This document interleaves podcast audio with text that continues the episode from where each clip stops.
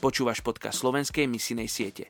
Stefan Gaukroger, britský filozof a historik, raz povedal Modlitba nepotrebuje pas, víza alebo pracovné povolenie. Pokiaľ je modlitba cielená, neexistuje nič také ako uzavretá krajina.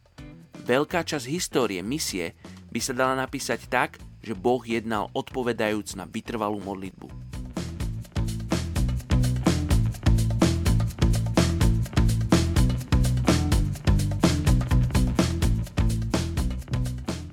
Príslovie 18.6 Pery privádzajú blázna do hádky.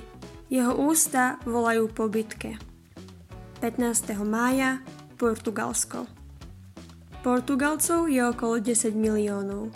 Náboženská a politická sloboda prispela k výraznej zmene tejto krajiny po roku 1975.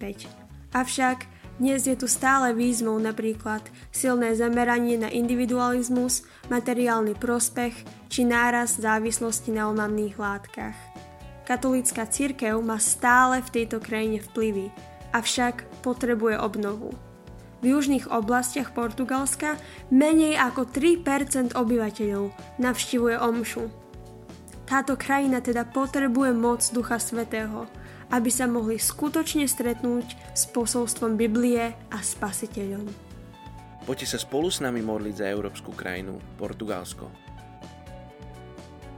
Oče, žehnám Portugalsku, žehnám Portugalčanom. Či ďakujem ti za tú históriu, dlhodobú históriu misie, ktorá nebola vždy správna, nie všetky veci boli urobené správne, oče, ale tá snaha zasiahnuť národy tam bola. Oči, tak ja sa modlím o novú vlnu misionárov, ktorí výjdu z Portugalska a pôjdu do posledných končín zeme, aby ľudia teba spoznali. Oče, modlím sa za církev v Portugalsku, modlím sa, aby bola solou a svetlom, aby sa starala o chudobných a o vdovy, o cudzincov, ktorí prichádzajú za vidinou lepšieho života, aby im poukázali na teba. Oče, modlím sa za portugalskú vládu, modlím sa za portugalského prezidenta, Oče, modlím sa za, za vodcov v Portugalsku, aby spoznali Teba a aby mohli viesť národ k Tebe.